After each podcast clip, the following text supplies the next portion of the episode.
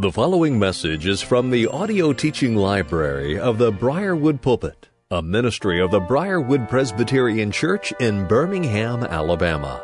Our speaker is Dr. Harry Reeder, Senior Pastor of Briarwood Presbyterian Church. It is our hope and prayer that this message will equip and encourage you in your walk with Christ, and as a result, you will be used by our Lord as an instrument of change to further His kingdom and bring honor and glory to the name of Christ. Here now is our pastor teacher, Harry Reeder. Look with me, if you would, at Romans chapter 4, verse 1. This is the word of God that is read in your hearing. It is infallible, inerrant, and, and sovereign, and sufficient for all of the matters of life in Christ.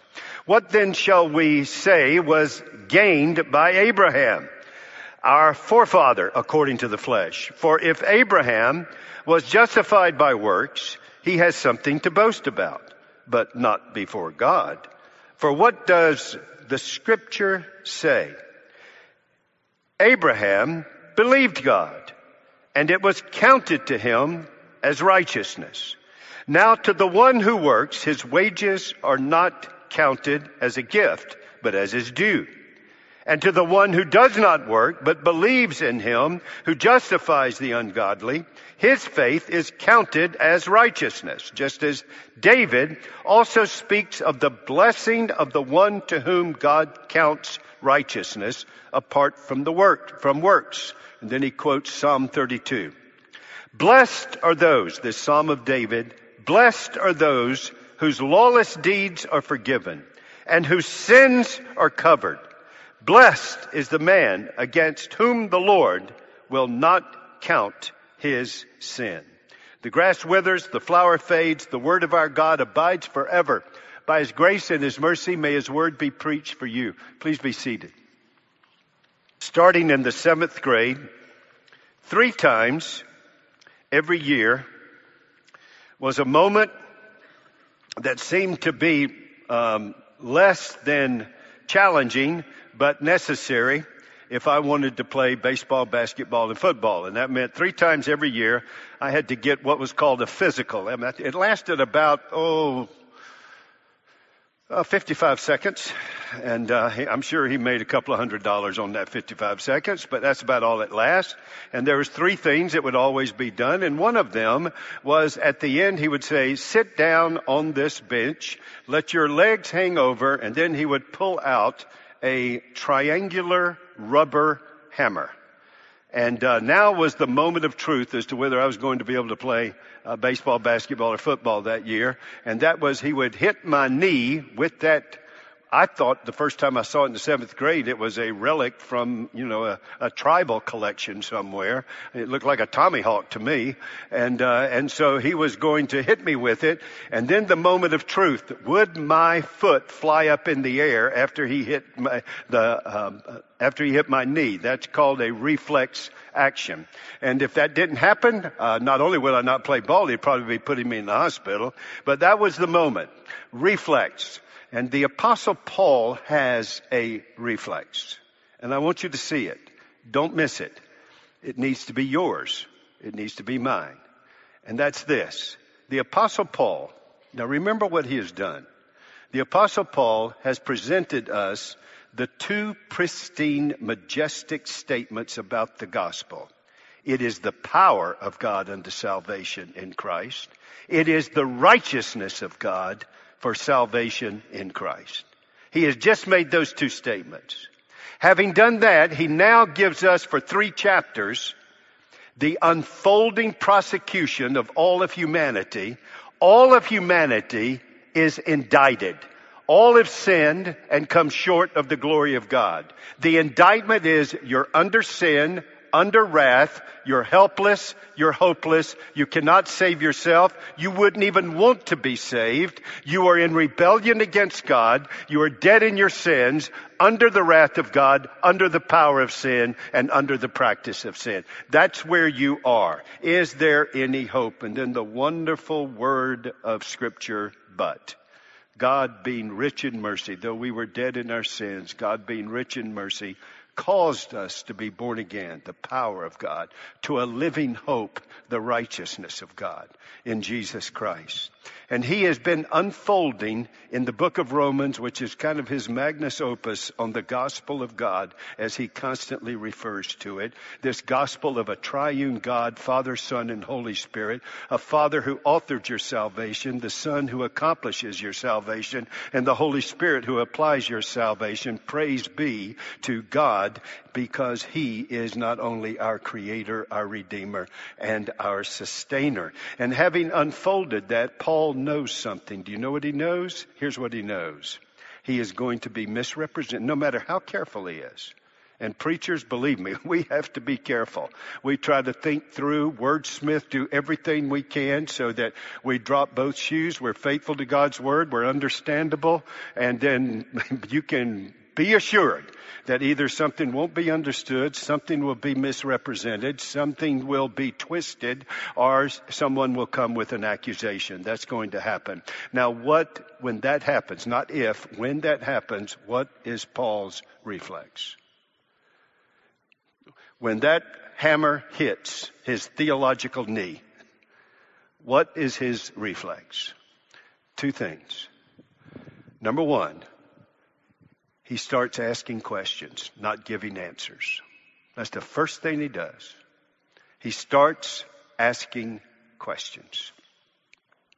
And he asks questions to surface what the person is saying, to surface what they're thinking, and he takes it on. You know, I went to Westminster Seminary and I love the words of Robert Dick Wilson as they established that seminary because the previous seminary had succumbed to liberal Christianity and liberal theology.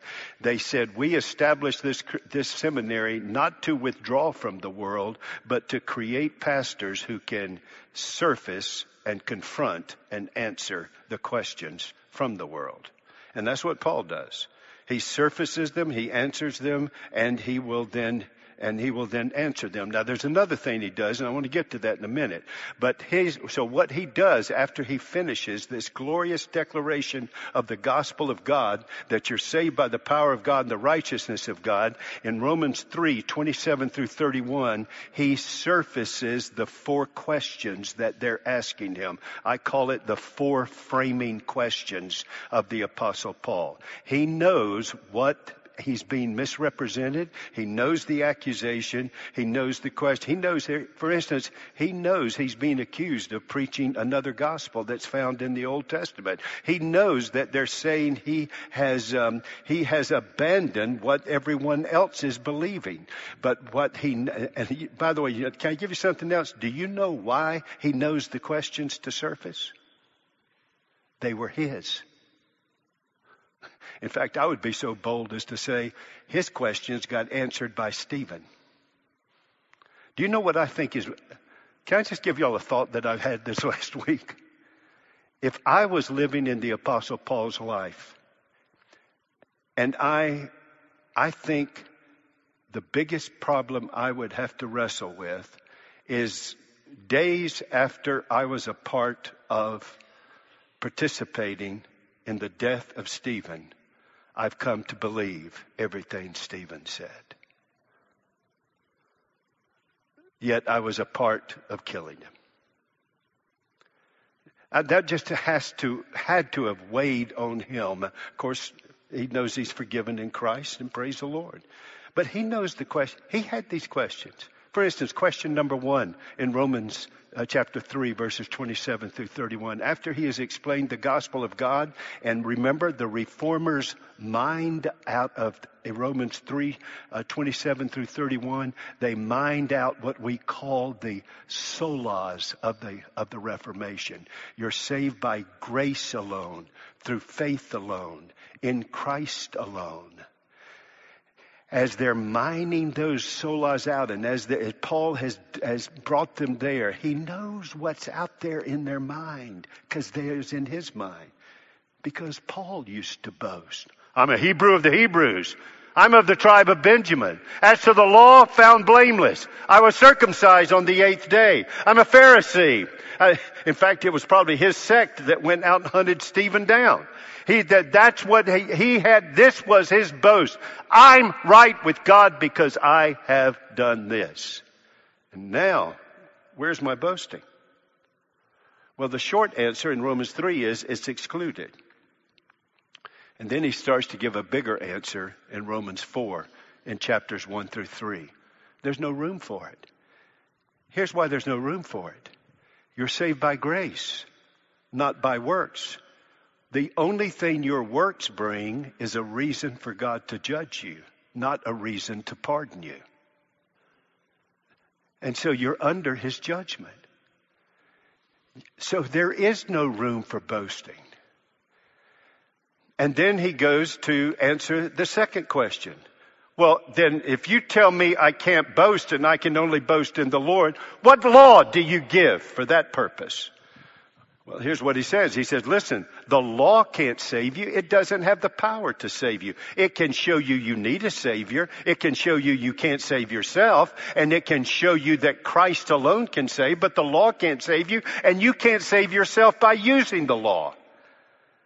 The law you have is the law of faith. And that means your salvation is a gift, so you have nothing to boast about by the law of faith.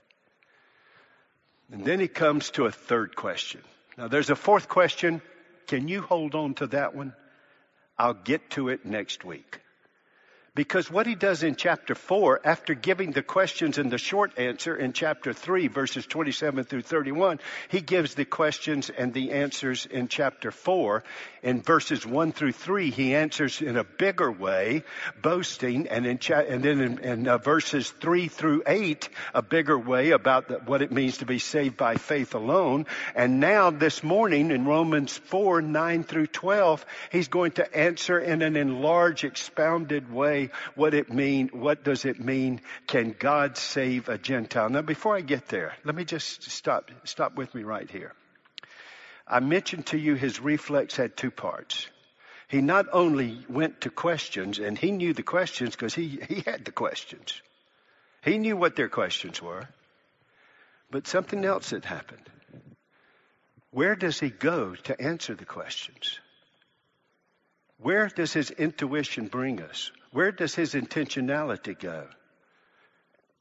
You heard me read it. For the scriptures say. So now you not only have that we're saved by grace alone, through faith alone, in Christ alone, boasting in the Lord alone, the glory of God alone.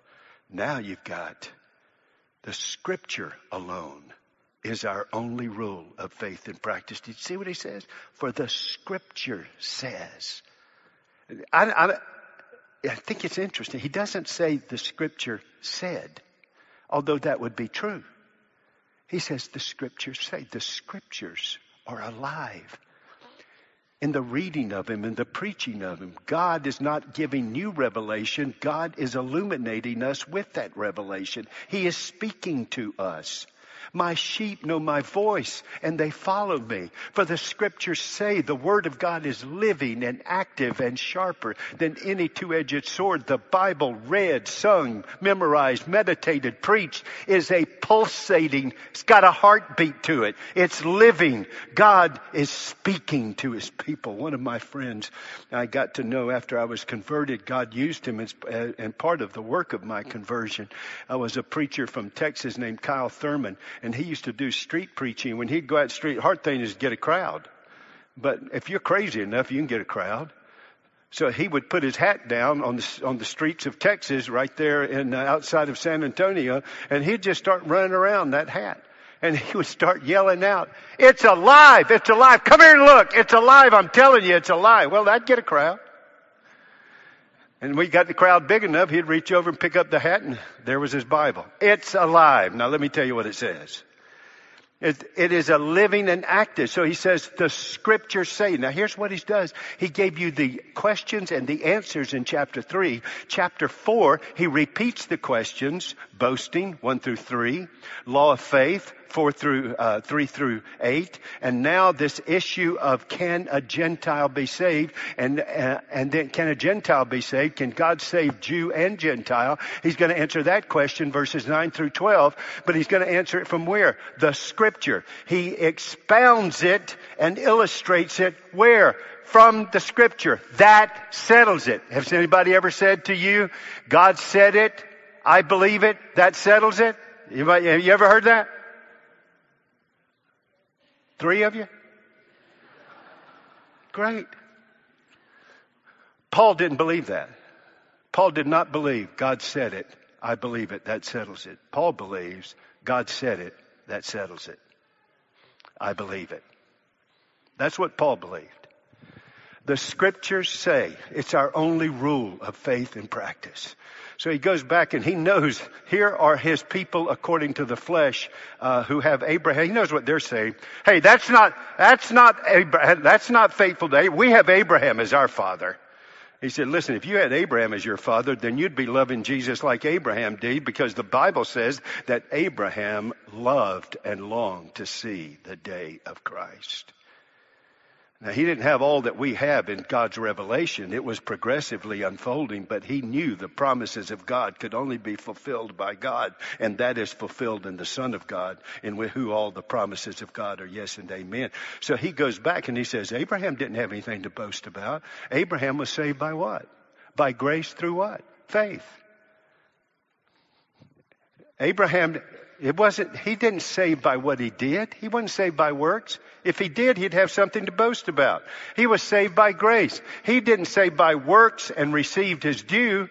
He was saved by faith and received something that someone else had merited and purchased for him and gave it to him. So he has nothing to boast about. And secondly, he was saved by faith. Genesis 15:4. He wasn't saved by offering up Isaac on the on the on the mount. He wasn't saved by that. That was an evidence that he was saved, but that's not what saved him. That's, that's Genesis 22. He's saved in Genesis 15, verse 6. Abraham believed in the Lord and it was counted to him as righteousness. In other words, here's this legal, glorious work that God saves us through His righteousness by His power. But how do you get that? Because God is an accounting God.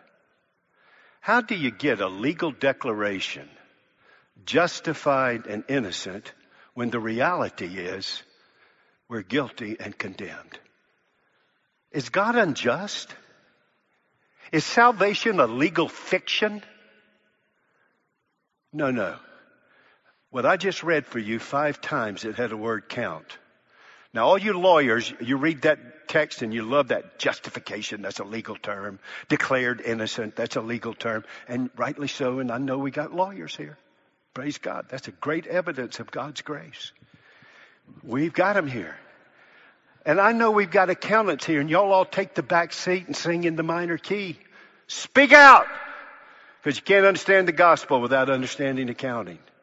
God is a counting God and God is an accounting God. Five times the word count was there in what I read. God counts our sins and holds us accountable. He will by no means leave the guilty unpunished. The one who sins shall die. Then how can I be declared, not just forgiven, innocent? How can that possibly happen? Well, he not only takes Abraham as an illustration, he takes David. And David, who was confronted by a preacher named Nathan, who came to conviction and repented of his sins because he was a murderer, he was an adulterer, he was a liar, he was a cheat. This David, who was convicted of his sins and repented, wrote it out in Psalm 51, then wrote Psalm 32, and Paul quotes it right there for you. I just read it. Blessed is the man whose sins are forgiven. Blessed is the man whose transgressions are covered. Blessed is the man to whom the Lord does not impute iniquity. In other words, God sent his son to the cross and he took your account. The one who did not deserve the wrath of God received the wrath of God so that we who deserve the wrath of God might receive the blessings of God.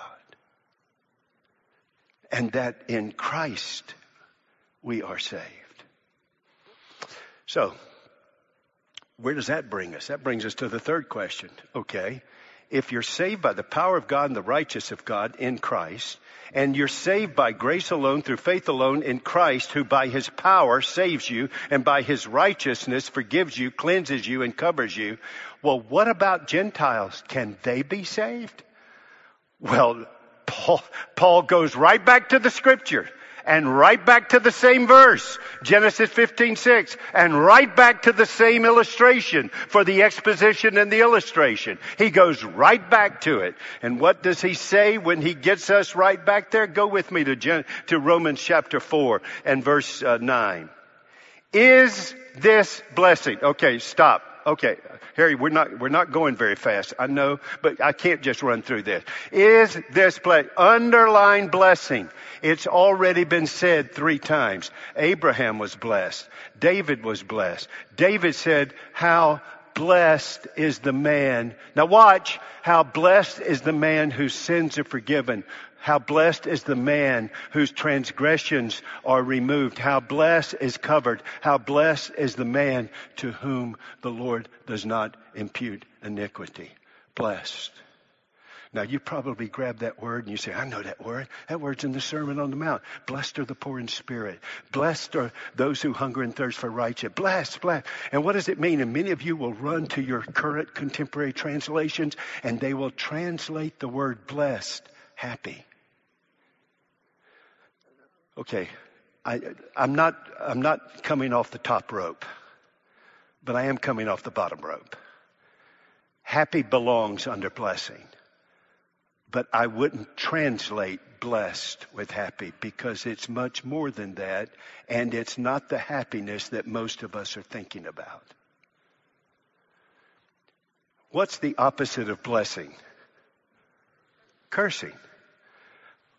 Blessing blessed. Cursing, woe. The curse, the woe would fall. Wheel, woe.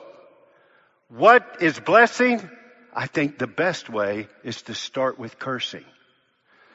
In just a few moments, we'll finish the sermon and we'll sing. Um, and w- before we sing, after I pray, we will give the benediction. Bene, that's Latin for good. Dicte, that's Latin for word. I'll give you the good word. I'll put my hands like this and some of you will do what has happened for 2,000 years and that is to you, your hands like that. So externally we'll do something. I'll do my hands like this because this is coming from God to you. It's a good word from, it's not a prayer. It is a good word from God to you, secured in Christ then you indicate the condition of your heart to receive it. It's a good word of blessing. What's the bless? Not just be happy.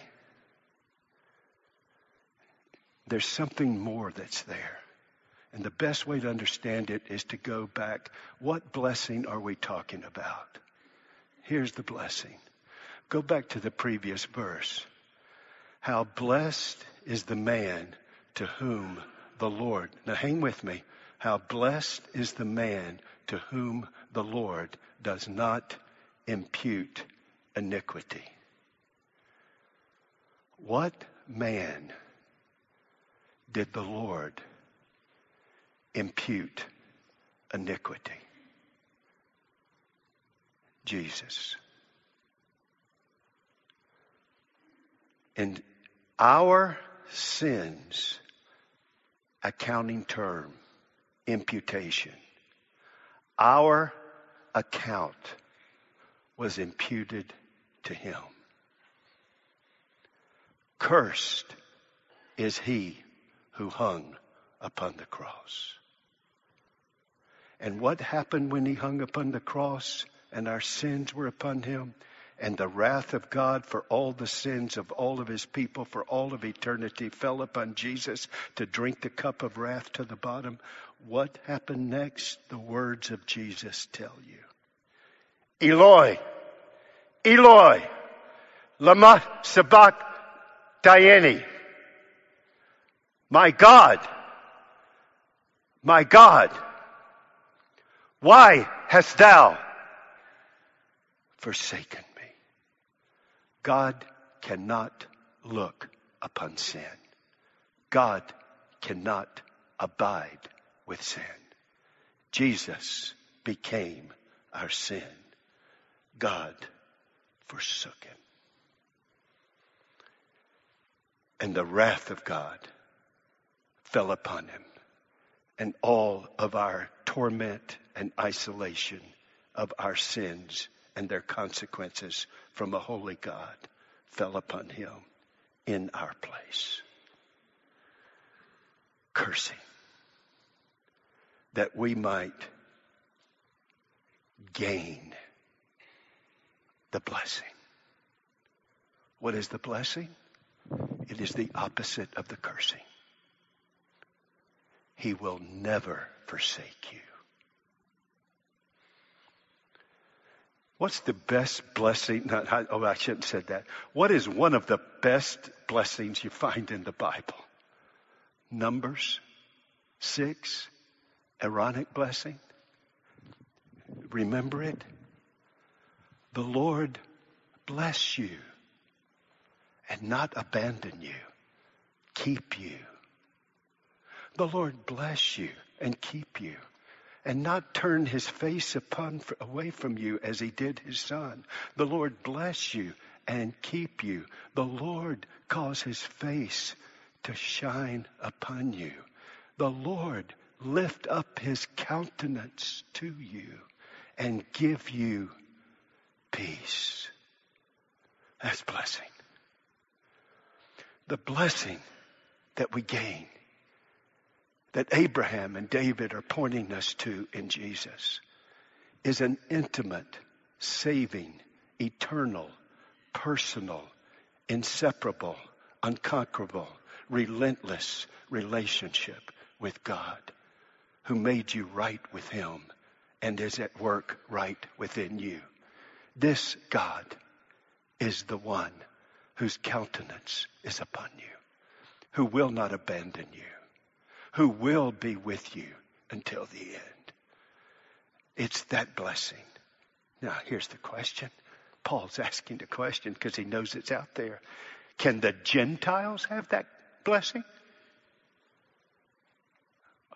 Or is it just for the Jews only?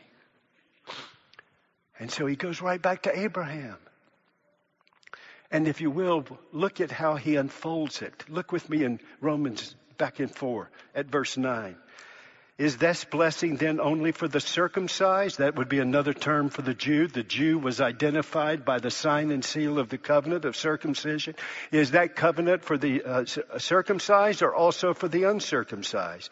For we say that faith was counted to Abraham. See, it wasn't Abraham's righteousness. It was an alien righteousness, God's righteousness that was given to him that he didn't earn by his works, but he received by faith. The faith was the instrument and God had given him and you and me the ability to believe. So it's grace alone through faith alone in Christ alone. Counted to Abraham as righteousness. How then was it counted to him? Was it before or after he had been circumcised.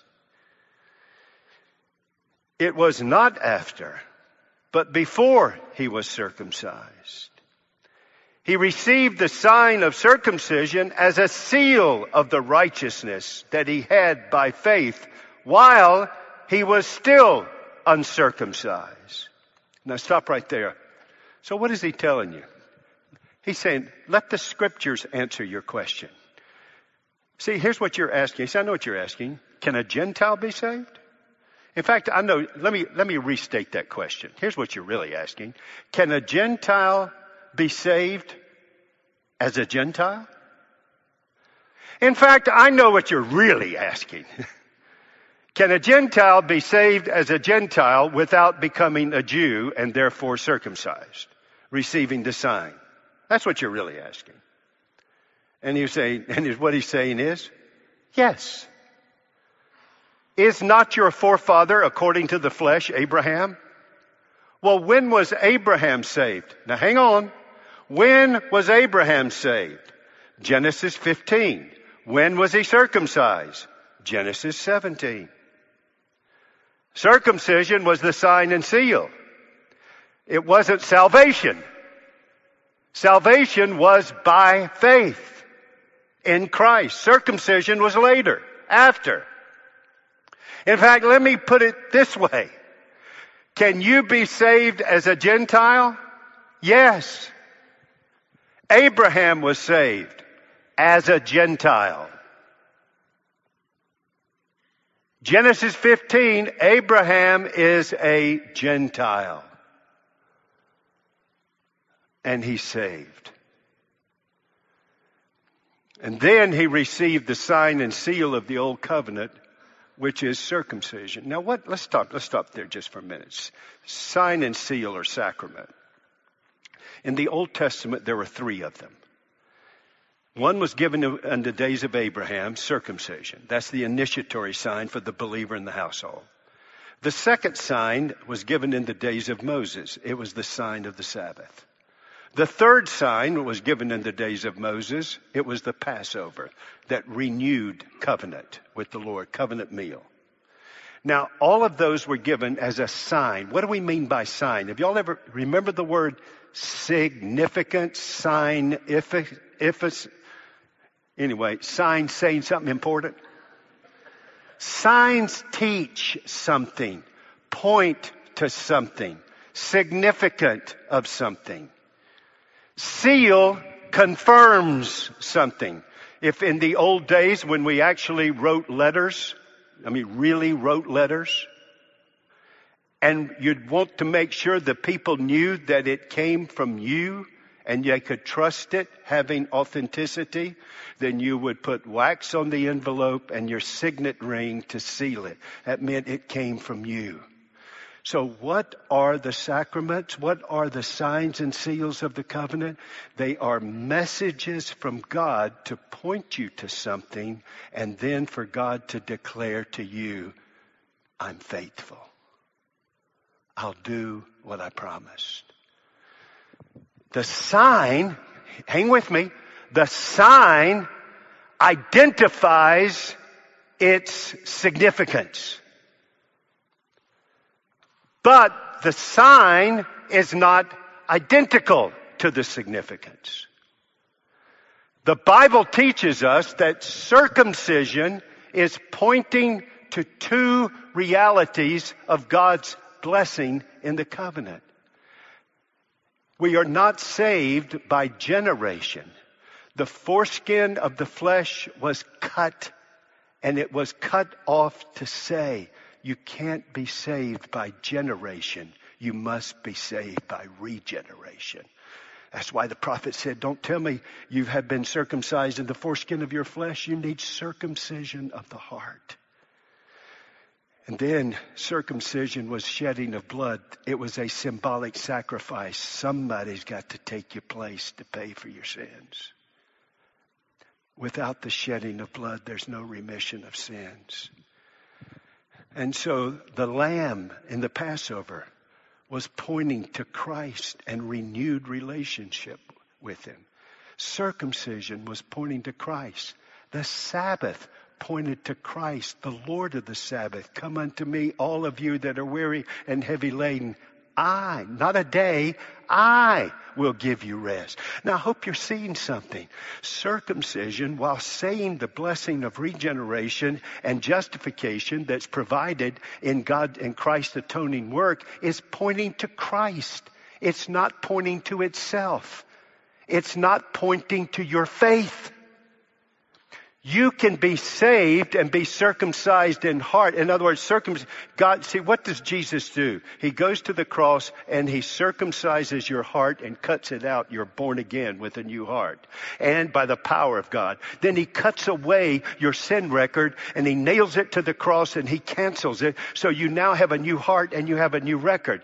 You can be, sa- you can be saved um, without the external sign and seal of the covenant, but you can't be saved without the internal reality. Now you can have the external and the internal, and you can have the internal without the external. But if you've got the external without the internal, you're not saved. That's why not all who are circumcised are Israel, the scriptures say. Now, why am I, let me, let me just do one more illustration. Let's say you and I had a fit of ignorance and one afternoon got in our car and rode on Highway 280. And we got all the way down to Sylacauga and we saw a sign that said Sylacauga. And you said, Pastor, we're in Sylacauga. I said, how do you know? The sign. The sign identifies what it's significant of. But if I got out of the car, dug the sign up, I think I've shared this with you before, but if I got out of the car, dug the sign up and put it in the car and we turned around and drove back, we don't bring Sylacauga back with us. The sign, the sign is the sign giver is teaching you something. You need a new heart, you need a new record, and only Christ can give it to you from the cross. That's what he's teaching you. So, can I use one more illustration? Marriage is a what? It's a covenant. And I stand up here. And as I stand up here and do the covenant vows and the covenant promises, and I turn to the man and I say, what sign did you get, do you bring to acknowledge the faithfulness of your promises and their sincerity? And he says, what? This isn't hard ring. This ring. And then the woman, to indicate she believes him in a very weak moment, says, I believe you, and wears the ring. The ring does not make, you don't need a ring to get married. Nowhere in the Bible is a sign we use to tell each other something. And the purpose of the covenant sign is the covenant maker to tell the covenant receiver, I've made a promise and I promise you I'll do it. But if that woman is fascinated and absorbed with the ring, this marriage will never last. The ring won't do it. And I can tell you right now, I've done these marriages. I've never yet seen the bride look at the ring. She looks at the one who gave it. That's what circumcision is there for. Not to look at circumcision. It can't save. It's there to tell you the one who does save and how he saves in Christ. Now, that's why when Jesus comes, those three signs are done away with. Not because they're obsolete, but because they're fulfilled. Christ is our circumcision. Christ is our Passover. Even the Sabbath is moved to the first day of the week because Christ is our Sabbath rest. And He worked on the, on the, on the uh, day of atonement. He rested on the Sabbath and He came forth on the first day. Thus they established the Lord's day. And so now circumcision is replaced by baptism. Circ- and the Lord, and Passover is replaced by the Lord's Supper. Listen folks, don't look to your baptism. Baptism doesn't save you. And, but baptism, I'm not saying the signs and seals aren't important. They're glorious.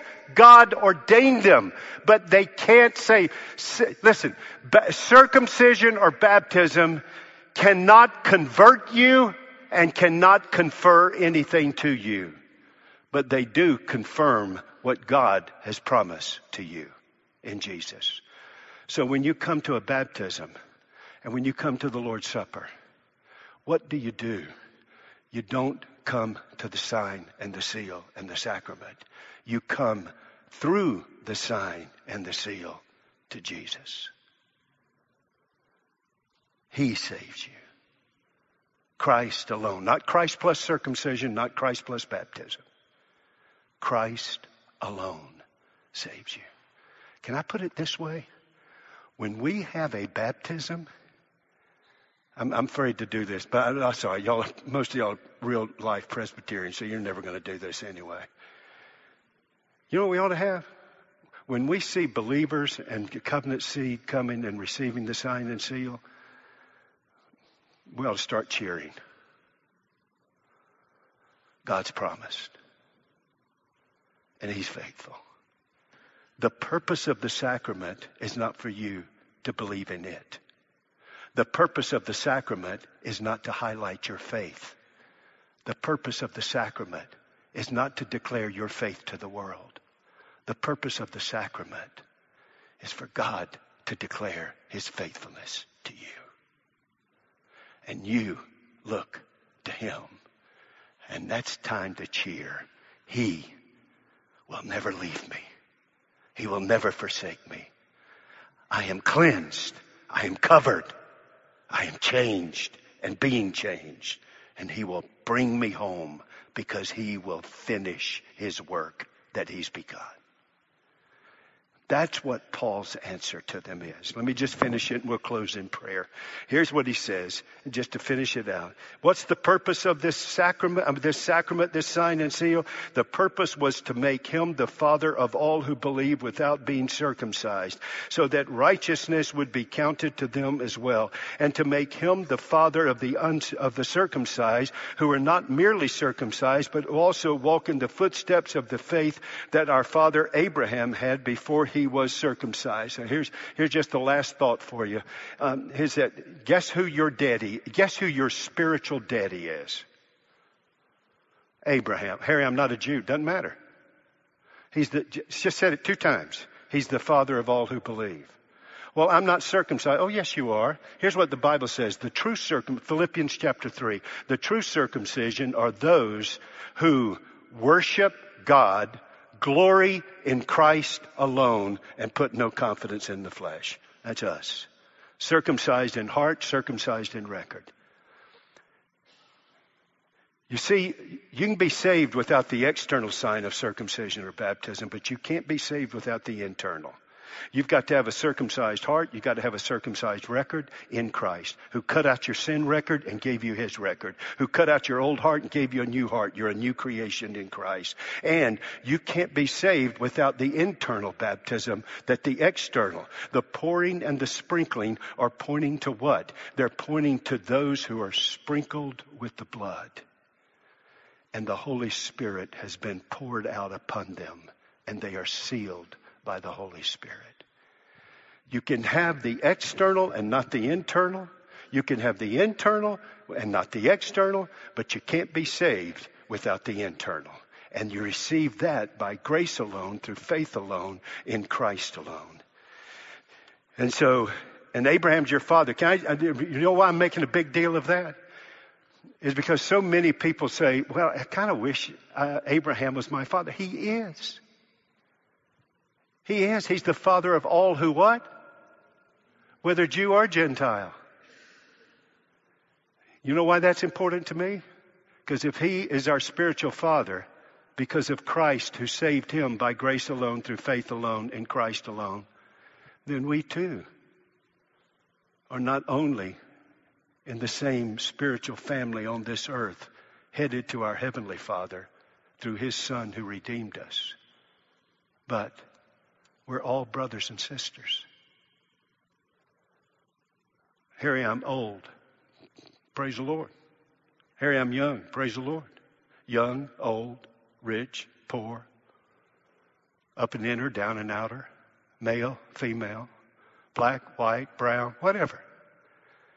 Folks, there's your, there is the antidote to the sinful divisions of this world.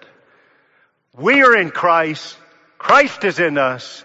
It's the hope of glory and we're one family brothers and sisters, sons and daughters of our Heavenly Father, and all look to the same earthly spiritual Father.